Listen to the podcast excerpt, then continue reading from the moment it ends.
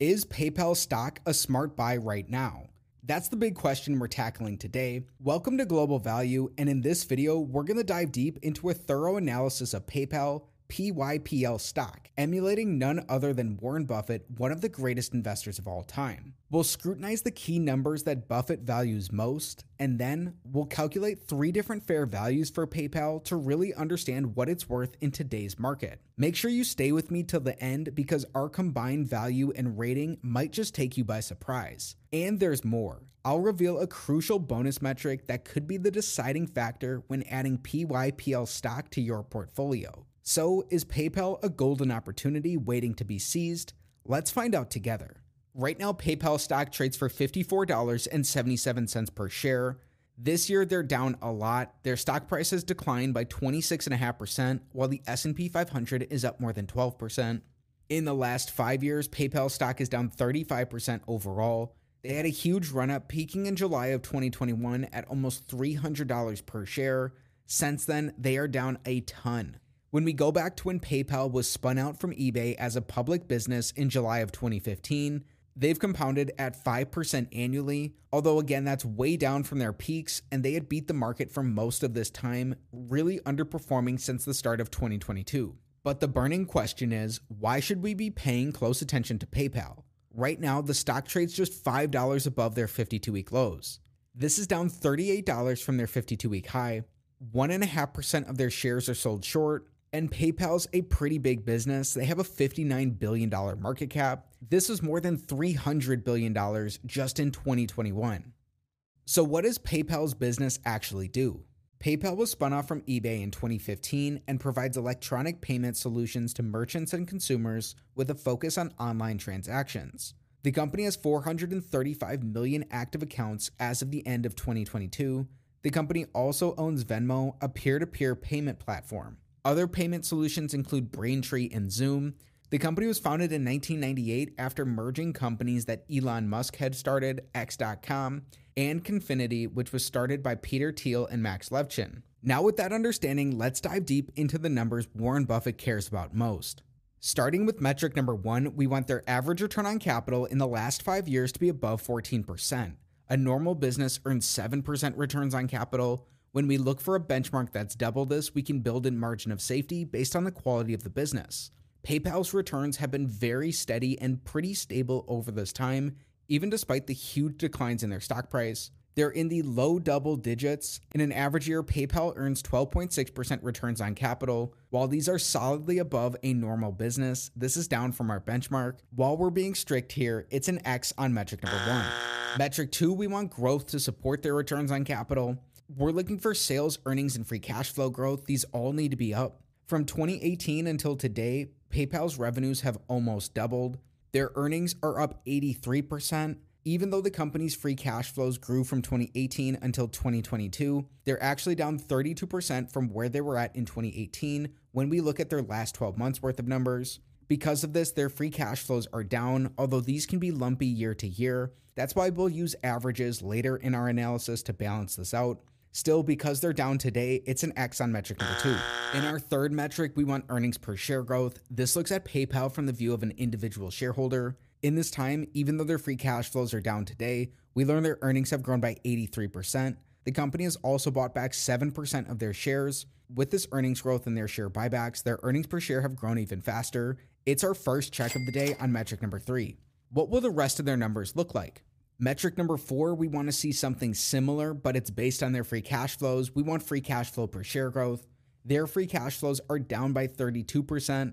Even though they bought back 7% of their shares, this doesn't outpace these declines. Their free cash flows per share are down, meaning this is an X on metric number four. They're one of the worst offenders of big tech companies. PayPal has issued $7.3 billion in stock-based compensation in their last 5 years. This includes over $1 billion in each of the last 4 years. While this may not have been as bad with the company trading at sky-high prices, it's much worse today that they're still issuing the same dollar amount because it deludes existing shareholders by even more. The company has also bought back shares over this time.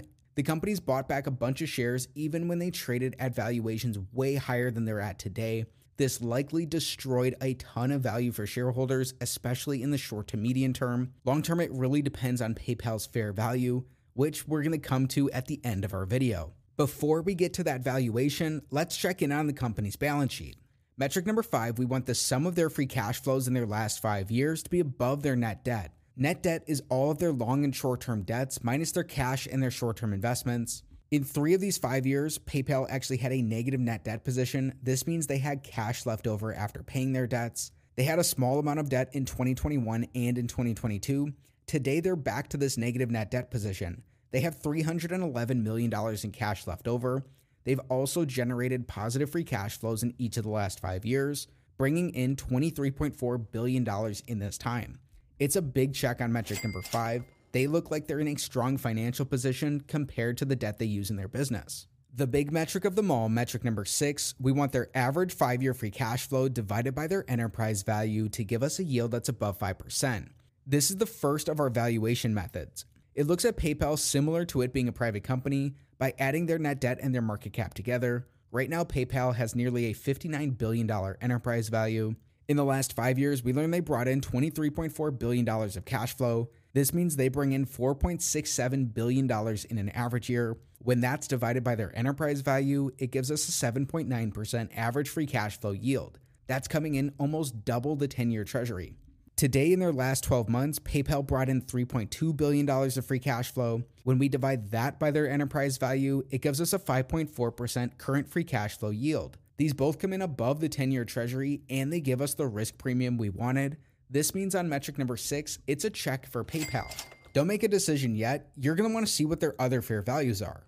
Everything we've covered so far is important, but there's something missing that, in my opinion, is the main reason to analyze PayPal stock. This brings us to look at a discounted cash flow model to estimate their fair value per share.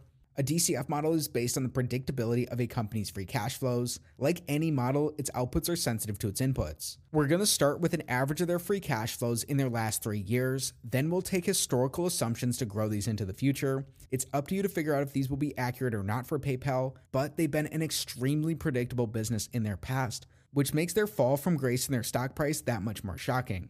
Let's assume they grow these free cash flows at 8% in each of the next 10 years. Then, in the following decade, we'll assume that these grow at 6% annually. We're also going to add in the company's tangible book value, which gives an estimate of their net worth. If we want a market-beating 15% rate of return, which is what Warren Buffett looks for from his investments, at today's valuation multiples, an estimate of PayPal's fair value per share is around $48. That comes at a time where PayPal is trading at the lowest valuations that they have since being spun off from eBay. They trade at a price-to-owner earnings of 22 times. And a PE of 16 times, which is lower than the current average in the S&P 500 for a company that's grown quite a bit faster. We'll also look at a guru-focused fair value for PayPal. Right now, this clocks in at $113 per share. This is based on where they trade compared to their past valuations, their predictability, and analyst estimates for the future. Keep in mind this analysis isn't financial advice. We'll combine our estimates to give a market value for PayPal stock. But first, we've covered a lot of the numbers that Warren Buffett cares about in businesses, but he cares about their qualities even more. Let's learn what these are for PayPal. Let's start with a long thesis. Number 1, PayPal's long-running experience in online payments is a unique asset that's becoming more valuable as e-commerce becomes a bigger piece of the pie. Number 2, the scalable nature of the business may allow PayPal to improve its margins over time, barring that it doesn't get competed away by competition. Number 3, there's still plenty of runway for growth in electronic payments. Electronic payments only surpassed cash payments on a global basis a couple of years ago. But it's not all sunshine and roses. Let's look at a short thesis as well. Number 1, opportunities to monetize Venmo could be limited. Number 2, Alipay and WeChat provide examples of how governments could favor local players, and this could shut PayPal out of a number of emerging market opportunities. Number 3, the separation between online and point-of-sale transactions is blurring, and PayPal may increasingly come into competition with larger companies in the future. Now let's put this all together as we come to PayPal's market value and give our rating. In analyzing PayPal stock, ticker symbol PYPL, we learned this company goes 3 for 6 on our Select 6 analysis. This comes even as they earn above-average returns on capital, and while their average free cash flows look attractive compared to the 10-year treasury, they're still down from where they were at in their past. Our estimates give PayPal a market value of $82. That's $26 above today's stock price. So does Warren Buffett own PayPal? No, but these super investors do. PayPal's a good size position for Lindsell Train, Pat Dorsey, David Rolf, and Paulin Capital Management. When we look at all the factors of our analysis, PayPal looks like an excellent candidate for more research. Dig in and do your homework. If you enjoyed today's PYPL stock analysis, like it, share your comments below, subscribe to the channel for more, and watch this next video.